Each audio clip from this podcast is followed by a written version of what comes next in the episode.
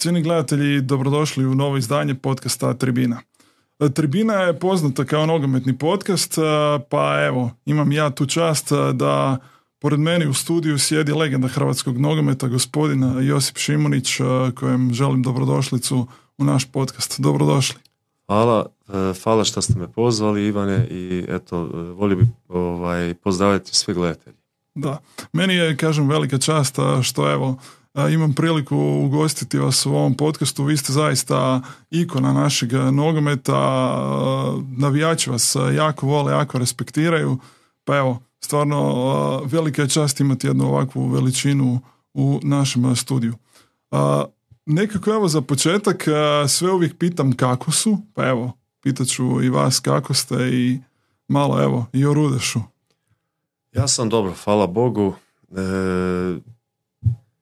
svi su živi, zdravi, žena, djeca, svi radi u svoj posao i sve, sve je pod, pod kontrolom i to je, to je na kraj najbitnije.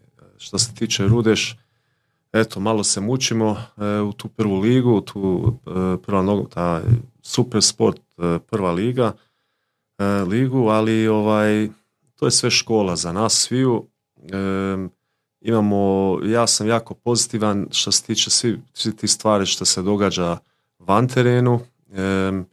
E, želimo svoj e, stadion napraviti da ima uvjete za prvu ligu, za eventualno e, ako, ako slučajno ispademo ovu sezonu, onda da se što prije vratimo i da sljedeći sljedeću sezonu iza toga, ako ispademo, da, da igramo na svoj stadion. to nam je velika želja, mislim da nam je, da nam to puno fali, ipak je Rudeš e, veliki dio grad Zagreb, kvartarski klub i ovaj mi, mi želimo i hoćemo igrati na, na naš, naš e, stadion i eto zbog te uvjete momentalno kao što imamo, e, nemamo za prvu ligu, sve pokušavamo napraviti da, da igramo bar možda eventualno drugi dio sezonu.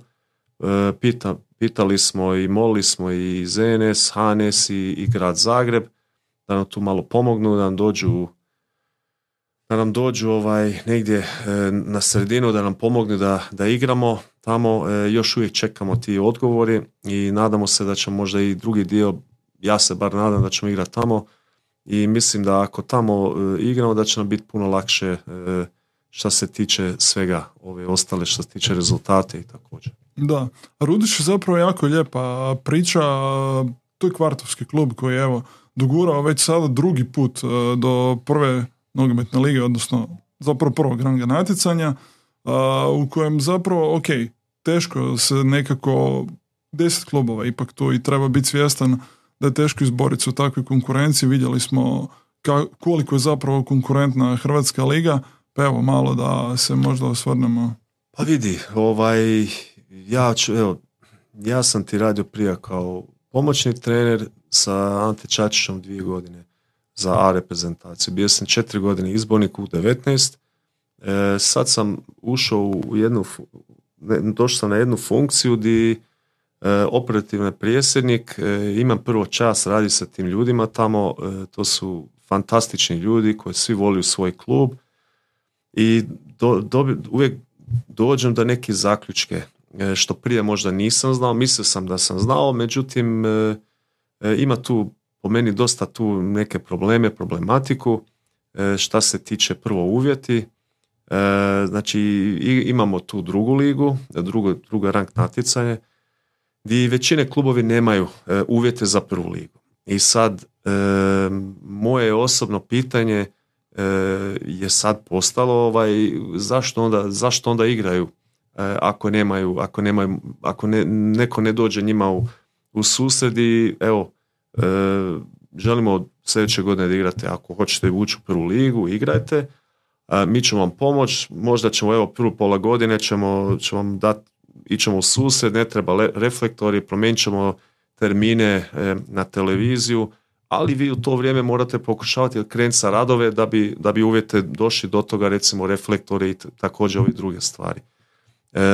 mislim da je tu malo, da se puno treba to proraditi na to, um, zašto meni nije normalno e, kad, kad igraš jedan dio natjecanje a ne možeš ući gore. Recimo, ako si prvi, ne možeš ući zbog uvjete. Onda zašto igraš? Da, to je sulu. Da. I meni, meni to nije normalno. Ne možeš ući gore, ali možeš ispast. Znači, nekako mi je to, nije mi to definirano.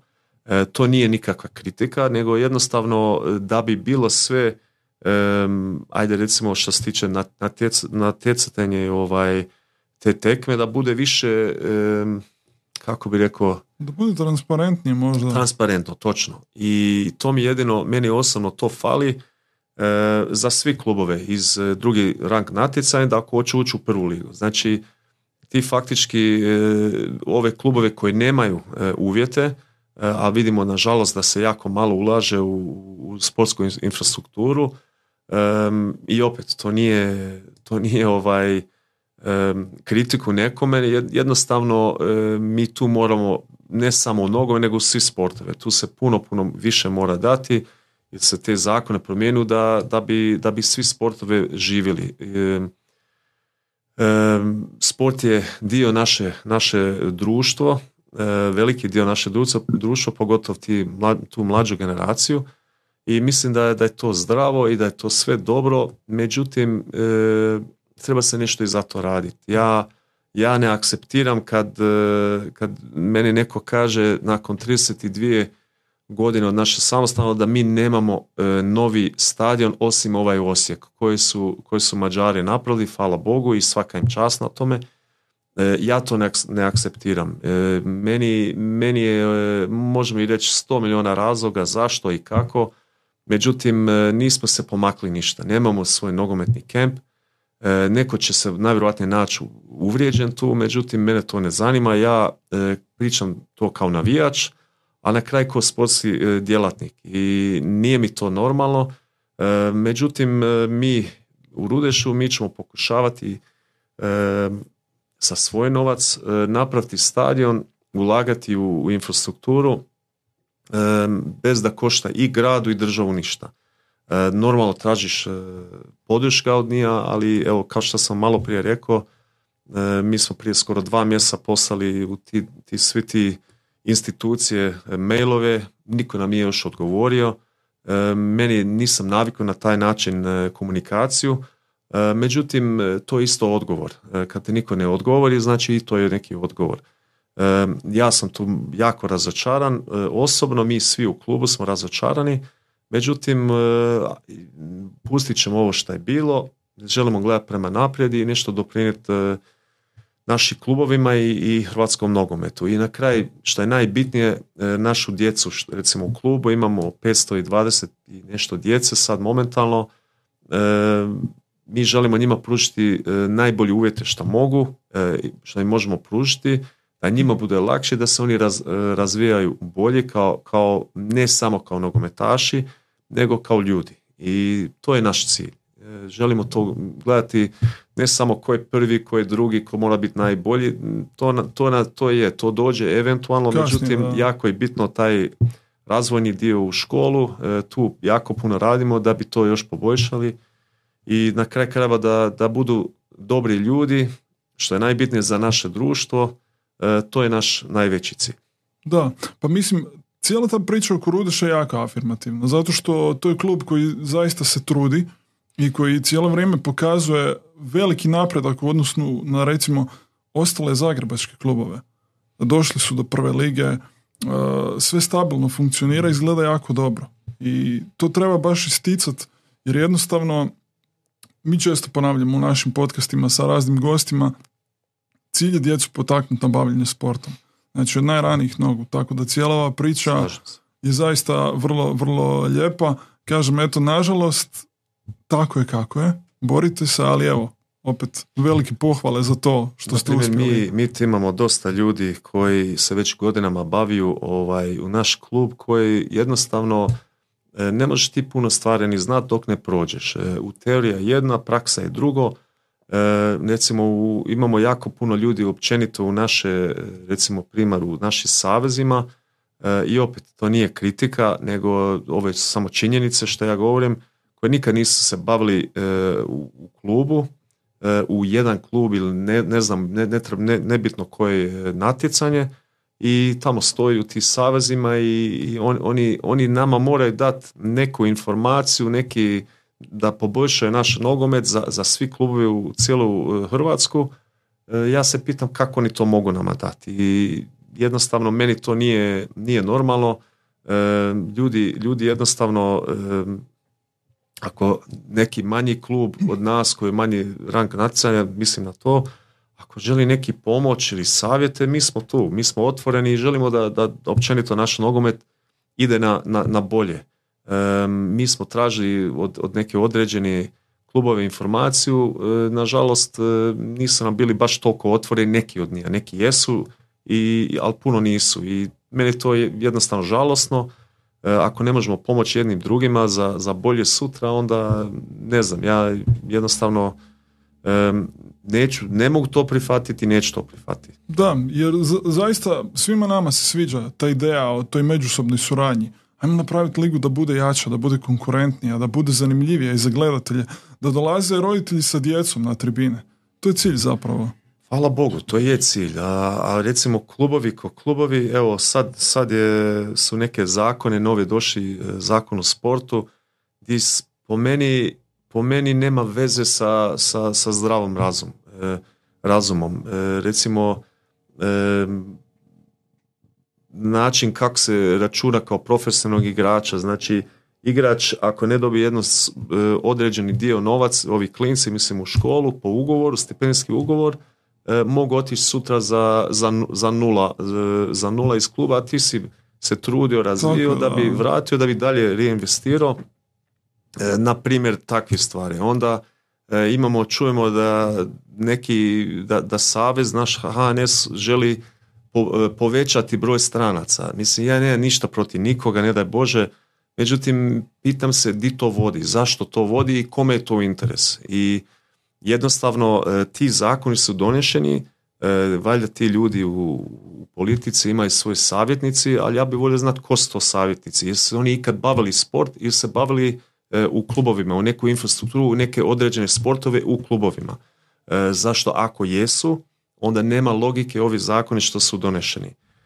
također HNS isto sudjelovao u tome, ja ne vjerujem da je neko nije preskočio i pitao šta vi mislite, jednostavno nije, nije to dobro i nadam se da će to evo opet, nije to kritika, ovo je konstru, ako je kritika onda je konstruktivno kritiku e, da. bi, da bi nama klubovi svima bili, bilo lakše raditi.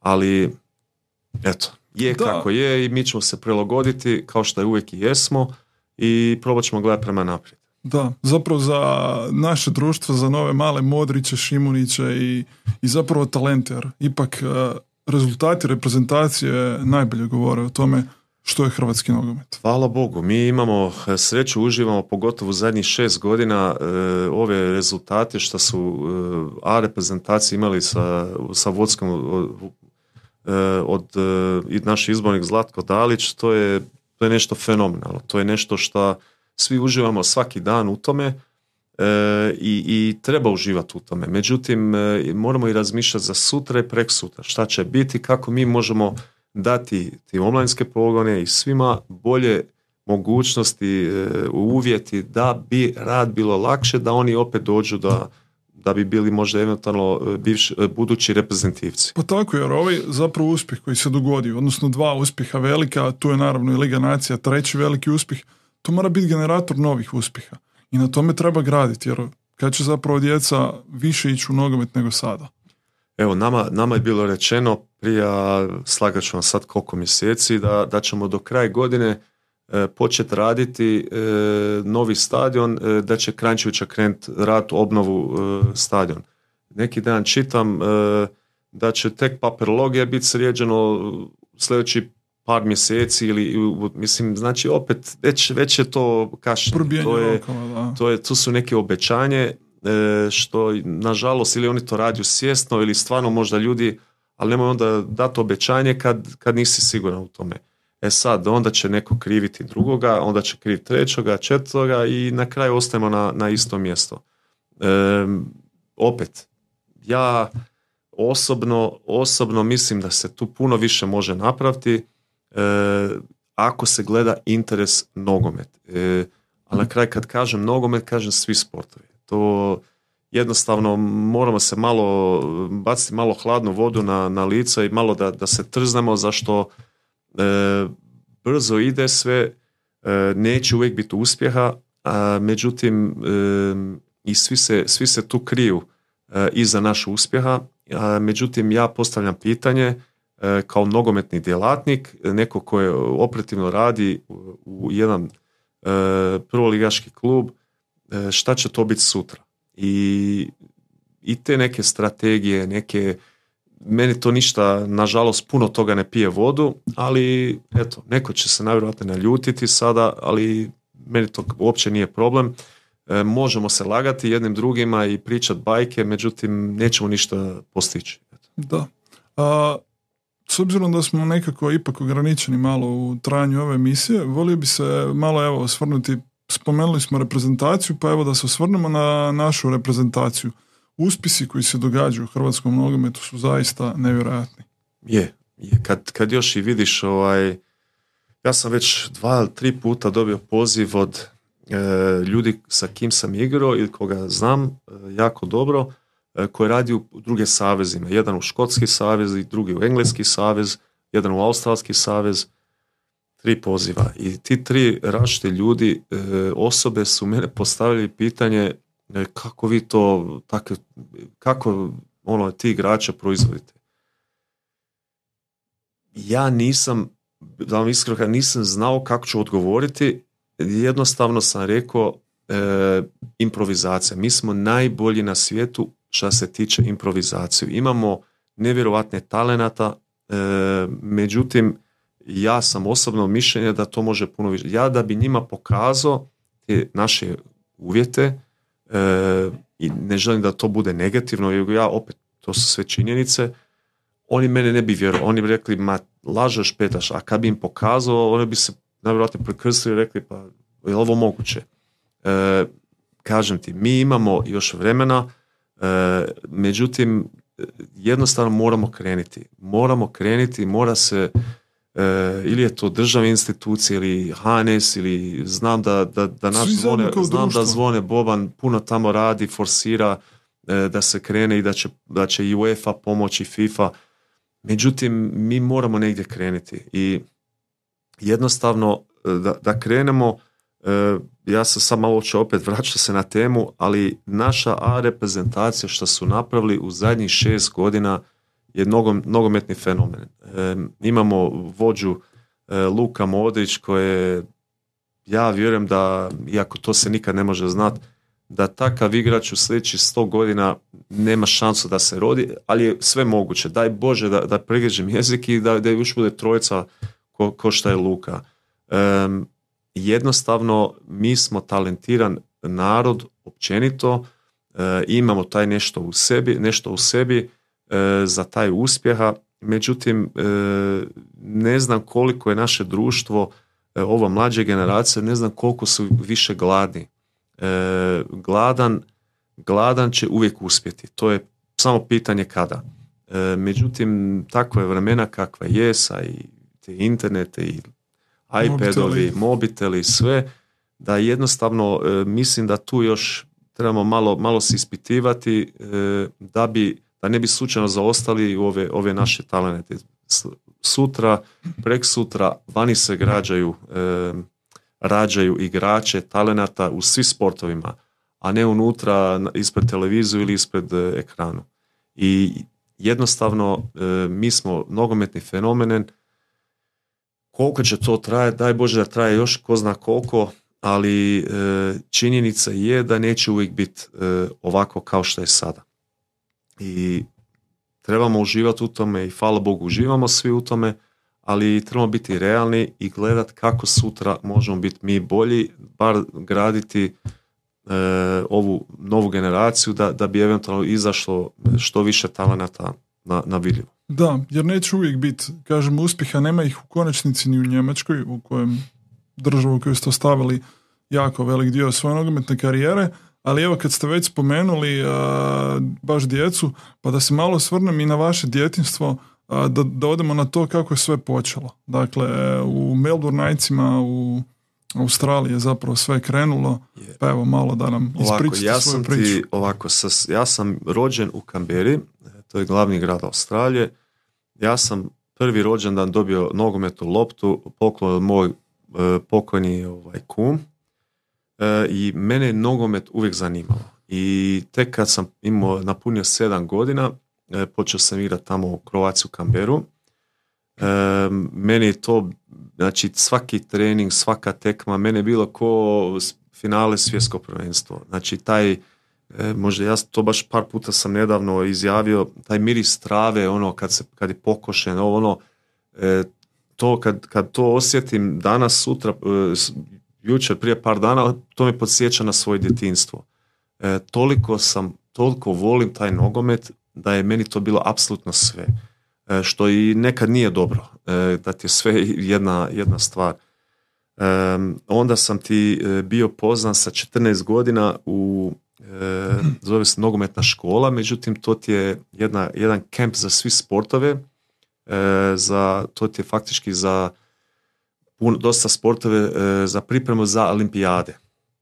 I bio ti tamo nogometni kemp gdje su najtalentiraniji igrače iz cijelo Australiju dođu tamo, oni tamo živiju, idu u školu, treniraju i ja sam ti tamo bio tri godina, e, imao sam sreću da je to u Kamberu, da je, ja sam živio kući i tek sa e, mjesec dana manje od 18. rođendan potpisao sam za e, prvoligaški tamo Kroacija Melbourne, Melbourne Knights i mi smo ti nakon pola godine postali prvaci Australije, E, onda sam bio još godinu dana i onda sam ti otišao u e, Hamburg, e, u Njemačku sa 19,5 godina i tako je krenulo taj, tu aventuru u europski nogomet. Na kraju sam samo ostao u Njemačku i poslije sam u Hrvatsku došao. Da, i veliki čas zapravo što ste došli u Dinamo na kraju cijele te priče, ali Malo da možda vas pripitam uh, australski nogomet. Kako izgleda to u Australiji,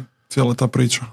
oni su ti imali puno problema. Recimo kad sam ja otišao, onda još uvijek je to bilo e, najviše zahvaljujući taj program e, gdje sam ja bio. E, svaku godinu se izbacilo igrača i igrača. E, dosta ti igrača su otišli odmah u inozemstvo, nisu, nisu igrali u Australiju. E, ta liga onda po meni je bila jako dobra liga.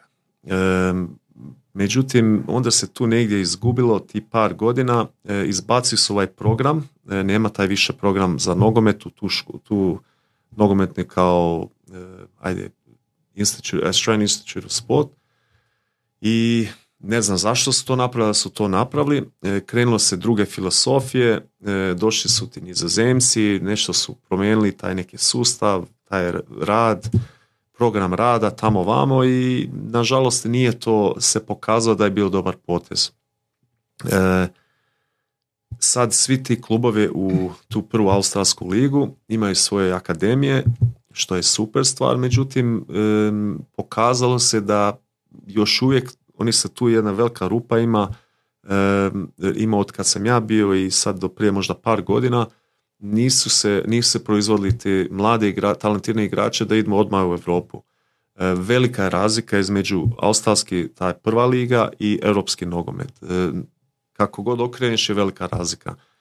E, ako bi neko mene i pitali su me šta mislim za, za svoje, svoje dijete koji igra nogomet, koji je talentiran, ja svima govorim kao otac troje djece, prvo završi školu, i onda nek dođe u Europu. Zašto? Ipak Europa je Europa.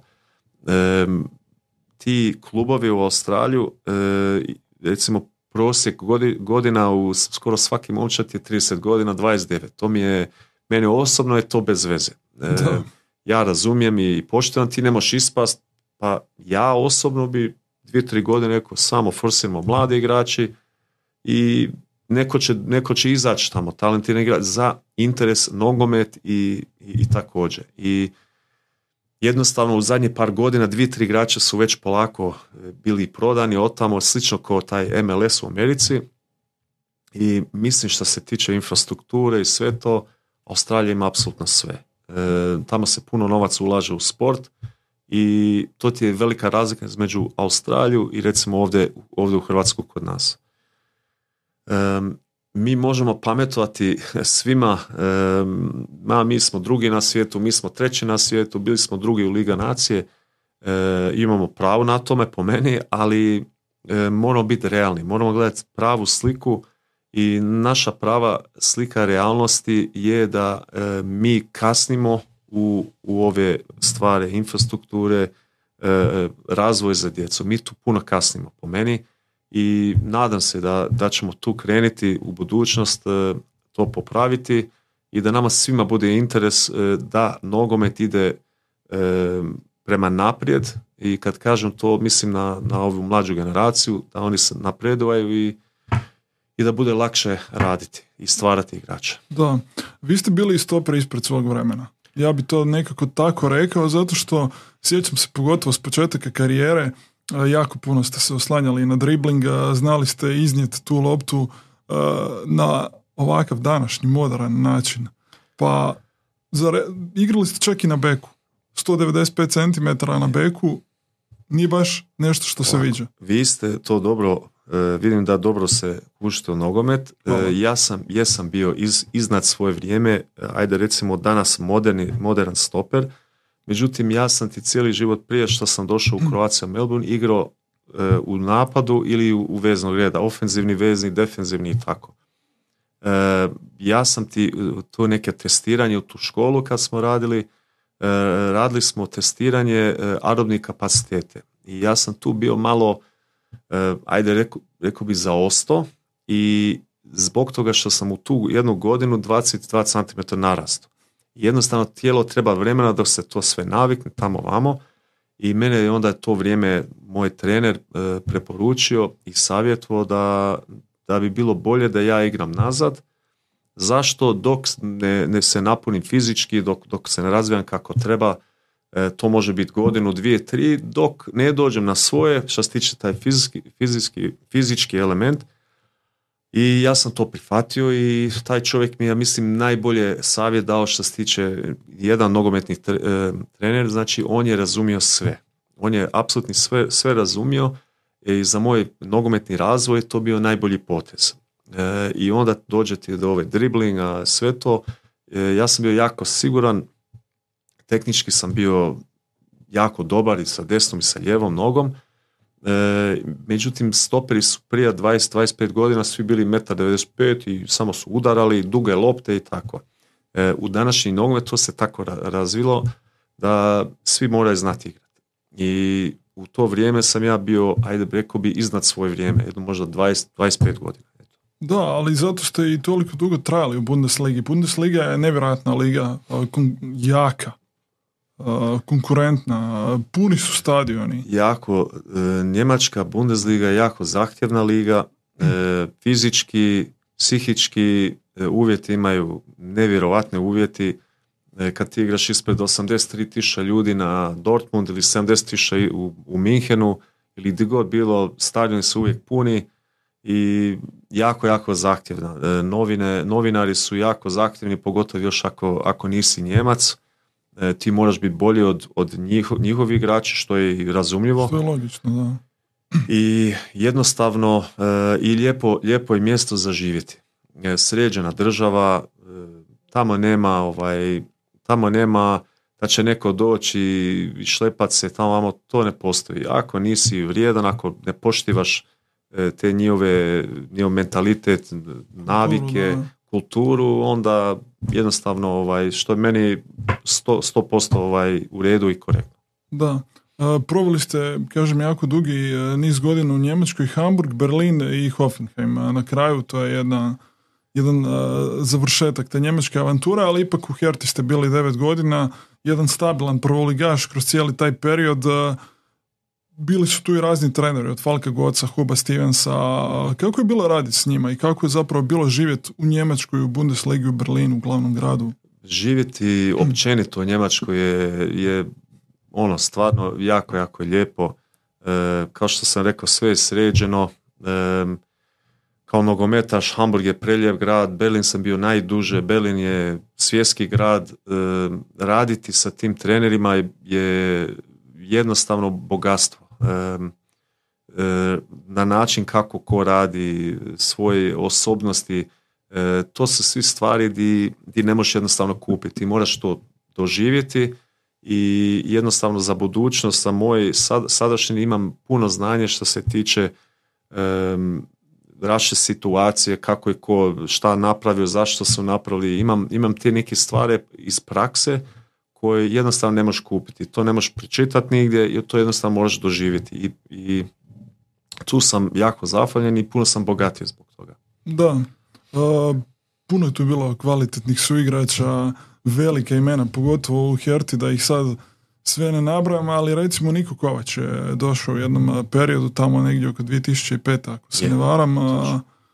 Kako je bilo raditi s Nikom? Ma super, Niko je, Niko je, bili smo zajedno u repku mm. još od 2001. druge godine. E, Niko je, znači, strašna osobina, e, odličan čovjek, pošten, e, eto, vidi se da je rođen u Njemačku, ono je red, rad, disciplina i jednostavno ovaj, on, ti je, on ti je bio lider, on ti je bio vođa, veliki je radnik i ja sam mu Niko jako, jako puno naučio i on je meni puno pomogao sa dosta savjetama u životu i, i ti savjeti su uvijek bili najiskrenije, što je, sam ja jako zahvaljen. E, on je kao trener sad napravio odlične rezultate, bio u Bayern München i eto, nadam se da će još dobiti neku priliku kod jedno, još, e, jako je Wolfsburg veliki klub, još veći klub, zašto e, on, on voli izazov, on se ne boji i, i veliki je radnik. Da, i puno toga je zapravo napravio i za hrvatsku reprezentaciju baš poput vas. Da se malo vratim na hrvatsku reprezentaciju, odnosno na vaš debi, Zanima nas sve kako je do toga došlo. To se dogodilo tamo 2001. u onom dvomeću sa Južnom Korejom, prijateljskim utakmicama. Mirko Jozić, prvi izbornik nakon legendarnog Čire Blaževića, pa evo malo da dođemo i na taj dio. Ovako, ja sam ti e, već prije toga, par godina prije toga, e, dobio poziv iz Hrvatskog nogometnog saveza E, još kad sam bio u Australiju, da oni želju, e, da su oni želi da ja eventualno razmislim jer bi ja volio igrati za Hrvatsku. I ja sam ti sjeo onda na avion, došao sam ti u Zagrebu tjedan dana i napravio sam te papire, e, zahtjeve za, za naš da dobim do hrvatsku putovnicu. Meni je to bilo izuzetna velika čast i kad sam ja imao taj sastanak, ja sam rekao ja samo želim igrati za Hrvatsku i za nikoga drugog iako ima veliko poštovanje prema Australiju, e, tamo sam rođen i stvarno Australija je predivna država, ali negdje tako, tako usađeno u meni Hrvatska i, i, Hrvatska je iznad svega. E, onda e, igrao sam ti standardno godinu i po dana u Bundesligi, onda sam dobio taj poziv za taj prijateljski turnir proti dvije utakmice, otvaranje, e, e, otvaranje stadiona u Južnoj Koreji, da sljedeću godinu iza toga za svjetsko prvenstvo, ti dva stadiona.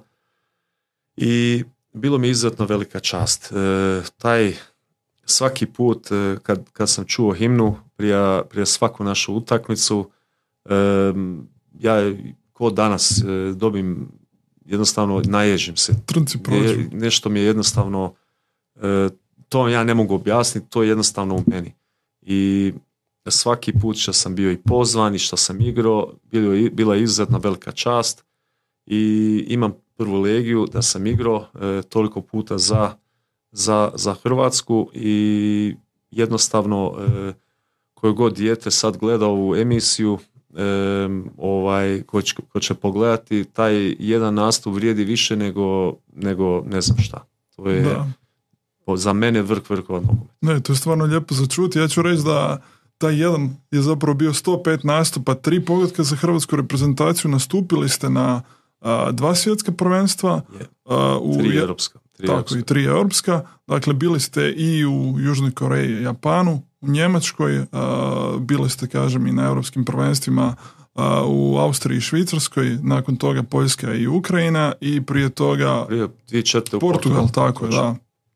I ono što moram reći, na svim tim natjecanjima imali ste punu minutažu. Znači, bili ste čovjek koji zapravo u svojih 105 nastupa za hrvatsku reprezentaciju, čovjek koji ga se ne mijenja. Dakle, ja kad, ne znam, bi otvorio stranicu Transfermarkta ili neke druge aplikacije, dakle, uvijek 90 minuta. uvijek ste bili tu maksimalno? Ja sam e, uvijek dao sve od sebe. E, kao što sam rekao, kod svih izbornika sam manje više igrao uvijek e, i nije bilo problem da nisam igrao. Nikakve probleme, to nije bit, bit među, među tim, tim igračima za svoju državu je tako i tako čas kako god okreneš. bilo je lijepo, ovaj, eto, je se moglo možda malo više napraviti možda taj europsko prvenstvo u Austriju i i Švicarske smo tu eto, u zadnju sekundu, nažalost, protiv Turske, ali, bože moj, to je život i to je nogomet. Da, radili ste zapravo kod pet izbornika, od Mirke Ozića, Ota Barića, Cice Kranjčara, Slavena Bilića, legendarnih Bilić Bojsa i na kraju igra Štimca. Štimac i Niko, šest. I Niko, da. Da, još da. Niko je bio dvije da. tekme, je. Da, točno tako, zapravo šest. Nekako sam ga tu i zaboravio. A, ali htio sam pitati, svaki od tih izbornika je evo, imao neku, ajmo reći, svoju priču, pa po čemu se nekako razlikuju? Što biste istaknuli? E, za svakog, kao što sam malo prije rekao, za, za svi ti treneri koje sam imao u Bundesligi, e, to je ta, isto također e, za, za svi izbornika koje sam imao. Od svakoga nešto naučiš, svi su drugačije po svojoj osobnosti, E, po svoj karakteri, na način kako treniraju, na način kako želiju da se nogomet igra u njihov momčad. E, neko je više stroži, neko je manje stroži. Međutim, e, svi su oni znalci. Svi, svi oni znaju. Nogomet ne bi došli biti izbornici da nisu takvi. I jednostavno ti kao igrač se trebaš prilagoditi trenere, izbornici i napraviti ono što oni želju. I ja sam to shvatio jako mlad kao, kao igrač, e, svaki tren ima svoje zahtjevi i jednostavno treba biti poslušan, trebaš dati sve od sebe. Kad sam ja bio pomoćni, e, bio u stožeru kod Ante Čačić, ista stvar, imaš neku ulogu i ti onda gledaš, bio si taman igrač, pa sad si kao na drugu stranu, kao trener, onda sam vodio četiri godine sa, sa mojim stožerima, sam vodio u 19 reprezentaciju, i dobiš neku drugu perspektivu. I jednostavno e, najljepše je raditi sa igračima koji su poslušni, koji daju sve od sebe. A ko je bolji, ko je manje bolji, e, na kraj krajeva to je manje bitno. Kada ovi dvije uvjete ispuniju, onda je, onda, onda je kod trener jako, jako lijepo raditi. Da, zapravo tim je taj koji donosi pobjede. Tako da, ali evo, vi ste imali, da, vi ste imali tu nekako, mogu reći, privilegiju i bili ste standardni i u Šukerovoj Hrvatskoj, ako tako mogu reći, i u Modrićovoj Hrvatskoj. Dakle, sa te dvije velike generacije, jedna brončana iz 98. koja znamo što je značila i onda ova ruska, srebrna. Vidi, mi smo, e, mi smo ti, bila ti to velika smjena generacije, onda recimo kad je pokojni Čiro Blažević ovaj, bio izbornik i onda Mirko Jozić. Tu ti bilo dosta stariji igrači, poput Davor, e, Robi, Robi Jarni, e, Alen Alen Boka. Znači, to je bila smjena generacija i to je jako, jako teško. Znači, teško je to ti koji izbornik ili ti koji igrač, pitaš se kad doću ti godine, kad je najbolje vrijeme otići za interes u interes reprezentacije. I recimo tu je bilo, e, uvijek smo imali talentirani igrači, koji god došao poslije, svoje napravio, sve ok. I nama je, recimo, je bilo i uspjeha onda samo da se kvalificiraš za, za jedno veliko natjecanje, svjetsko prvenstvo, europsko prvenstvo. E, međutim, naš narod je od 98. naviko i uvijek zahtijevo, moramo nešto napraviti, moramo pola finalu, moramo biti prvi, drugi, e, što je u redu, ali nije realno. E, ovo recimo što u ovih zadnjih šest godina što je Zlatko Dalić napravio sa našom reprezentaciju, ti si imao između dva svjetska prvenstva e, smjene generaciju i čak nisi ni primijetio. I nekako, bar to je moj nekako onaj dojam. Bezbolno, da. Ono nisi, oće ovaj uspjeh, ne, on je to pomalo u te prijateljske dao priliku, ko može, ko ne može, e, prati normalno sve kao što se uvijek prati u klubski nogomet i jednostavno od 2018. do 2022. između dva svjetska prvenstva, ja mislim da su ostali pet ili šest igrača samo.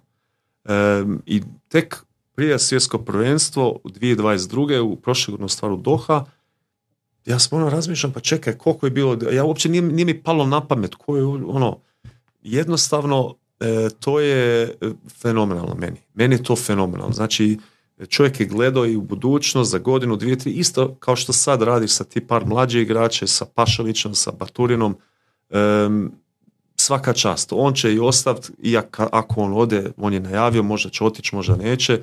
Ja iskreno bih volio da on ostane još puno, još dugo godina, zašto ovaj, imamo čovjek koji, koji ne samo što radi svoj posao kako treba, moje mišljenje, nego jednostavno predstavlja Hrvatsku na najbolji način što može. I, i ovaj rezultat uopće nećemo pričati, to je fenomenalno, ali razmišlja na budućnost e, našu A reprezentaciju. I to je, to je ono, to samo mogu veliki treneri, veliki izbornici. Da, ali ako smijem dodati, e, stvorio je e, mentalitet pobjednika. I to se recimo najbolje vidjelo u utakmici protiv Brazila, gdje gubiš od jednog Brazila, Neymar, to je jedna jednostavno mašinerija. Juranović je Vinicius strpao u džep doslovno. Čovjeka kojeg, s kojim su mnogi imali problema. I tu se zapravo vidjelo tu koliko je zapravo Hrvatska velika i jaka. Ja sam imao čast biti na, na tu utakmicu. Ovaj, e, to je jedan od najljepših trenutaka nogome ko navija što sam ikad doživio. Ako, ne, nego i najljepši trenutak.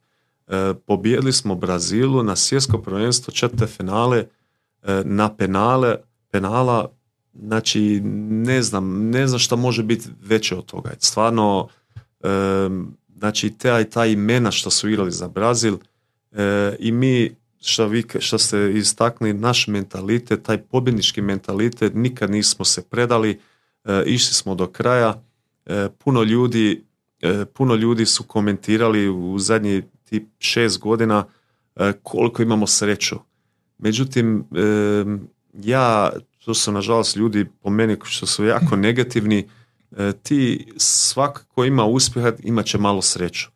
Ali ja sam od mišljenja e, ta sportska sreću treba zaslužiti. Treba izazvati. Ali treba i, i treba izazvati, treba i zaslužiti na način pošten rad, radi sve kako, kako se treba raditi i kad to svi napravi uvijek ćeš imati tu malo sreću i to ti je na kraj krajeva ovaj, još traje, još traje ovaj, ovaj ti šest godina sad se produžio na sedam i ja se nadam da će Zlatko ovaj, Dalić ostati zašto on, on je napravio nešto što eto, e, neću reći da nikad nisam ja osobno vjerovao u toga, ali mi smo svi negdje u sebi, ono, imaš puno upitnika. Međutim, promijenio je e, taj mentalitet, pobjednički mentalitet, ne, nije kao da nije bilo prije, bilo je prije, međutim, to treba sve posložiti. To je, to je ti naj, najteža stvar, e, biti izbornik je ti različite e, karakteri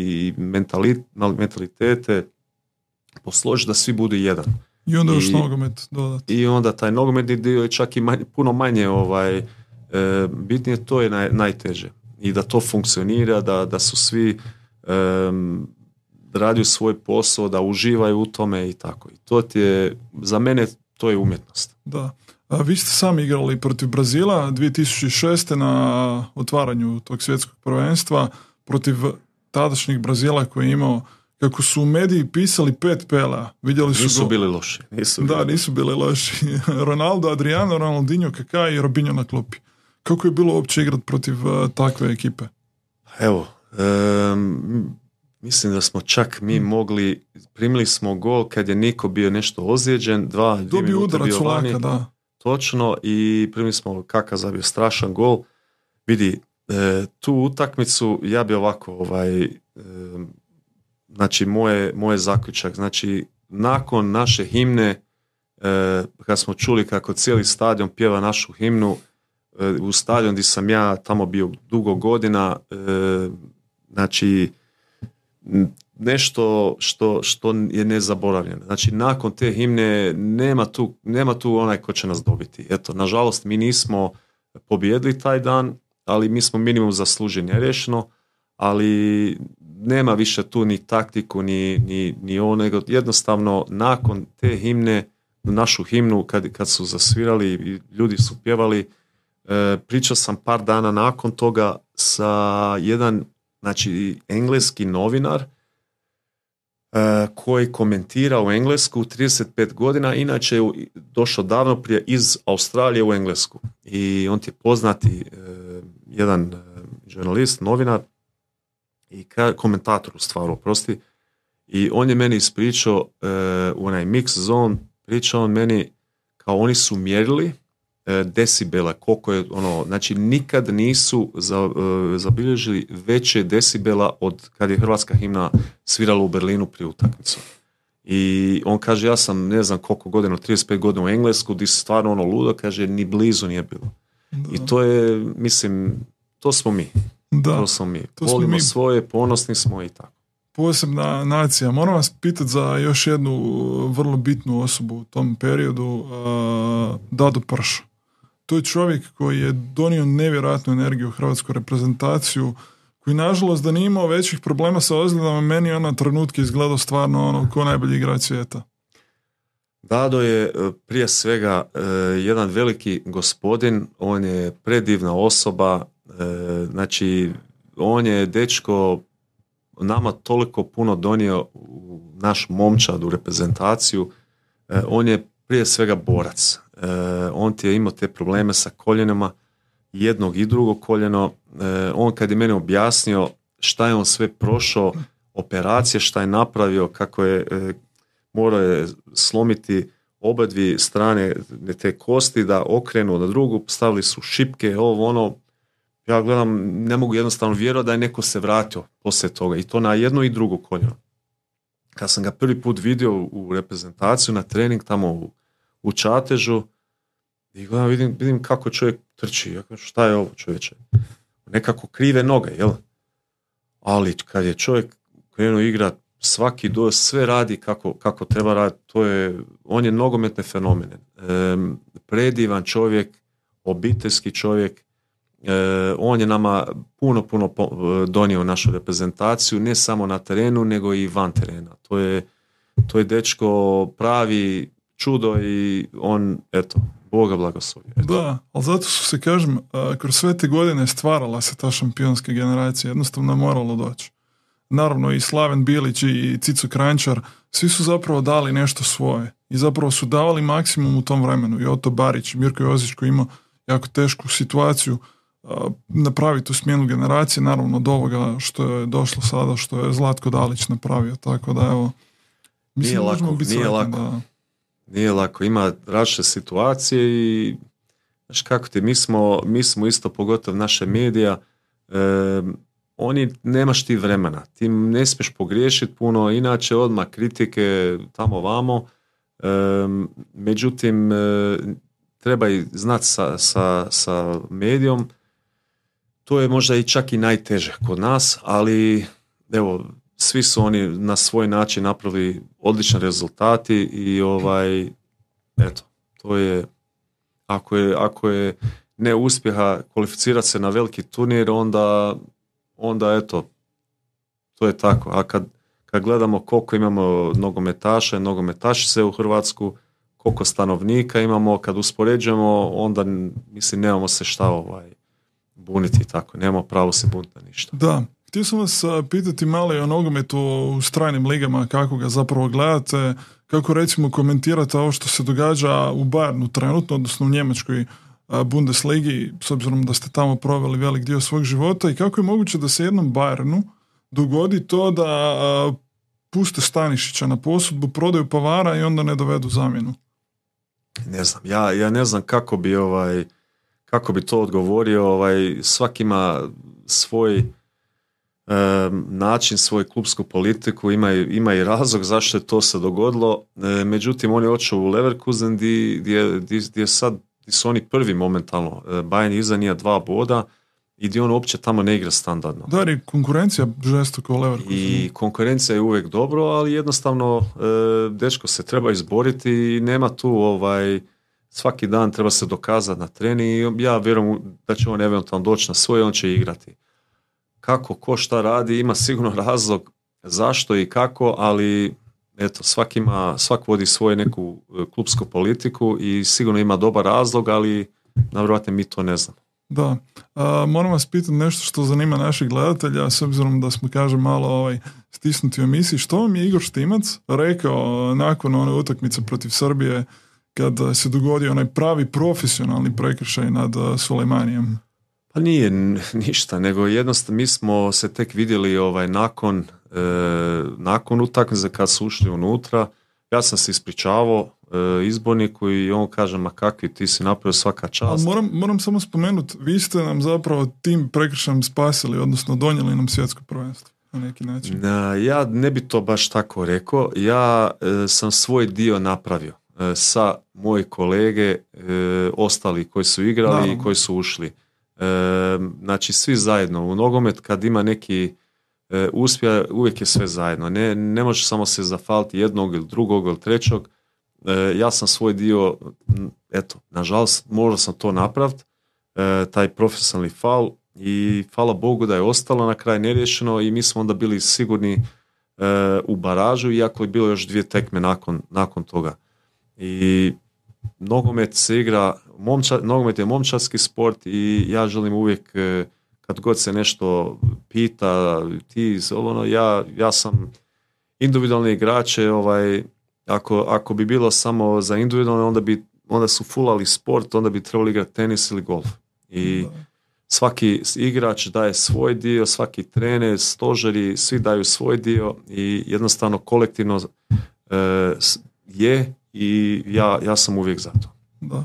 A, htio sam vas pitati, evo jedno pitanje onako malo iz karijere, koga je bilo najteže čuvati od uh, protivničkih napadača, pogotovo u Bundesligi, znamo da ste igrali sa protiv Roja Makaja, na primjer, koji mi onako pada na pamet, ali bilo je tu naravno još vrhunskih igrača. Pa dobro, bilo je dosta dobrih igrača. Um, vidi, mene je bilo naj, najteže čuvati onaj koji je neprimjetljiv, a koji uvijek zabio golove. Recimo u Bundesligi je bio onaj e, Miroslav Kloze, on ti je dečko koji nisi ga nekad vidio 70-75 minuta i onda se pojavi, zabije jedan, dva gola i, i tako. A općenito e, protiv igrača koje sam ja igrao direktno mislim da je Zlatan Ibrahimović daleko najbolji, pa što se tiče napadača, taj centralni, e, taj tim imao apsolutno sve i uvijek je bilo teško protiv njega igrati. Uvijek. Da. Mislim, Kloze je legenda, on je najbolji strelac u povijesti svjetskih prvenstva, ali da, Ibra je opet e, priča za sebe. Ibra je Ibra, da. Da, a tko vam je recimo od uh, suigrača s kojima ste igrali uh, bio možda nekako najkompatibilniji partner u obrani?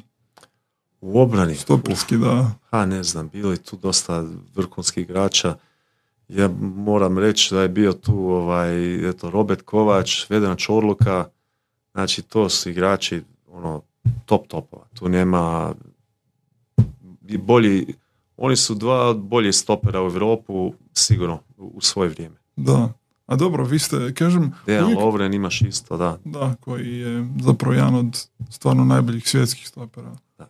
svog vremena. A, da se evo, pošto nam se bliži kraj naše emisije, Evo neka možda poruka za mlade, znam da smo dosta spominjali djecu, naravno i trebamo, pa evo neka poruka za njih, neka poruka za naš nogomet. Poruka jedino, evo, slušaj, neka slušaj svoji roditelji, neka završi školu i slušaj svoje treneri. I uživaj, uživaj ono što radite, e, da što ako ne uživaš ono što radiš, onda nekako je to naporno ako to voliš, onda to je uživanje. Eto. Da. A, doći će nam opet, jel tako? Ne, svaki put zove, ja dolazim, lako ćemo se mi dogovoriti. Da. Hvala Eto, bilo mi je čast. Meni je isto bila velika čast, cijenjeni gledatelji imati priliku ugostiti jednu ovakvu stvarno istinsku legendu hrvatskog sporta i hrvatskog nogometa, pa evo zahvaljujem gospodinu Josipu Šimuniću na dolasku. Vas pozivam naravno da pratite hrvatski nogomet, da pratite našu ligu, da pratite nogometni klub Rudeš, da naravno se i bavite sportom i da naravno gledate tribinu.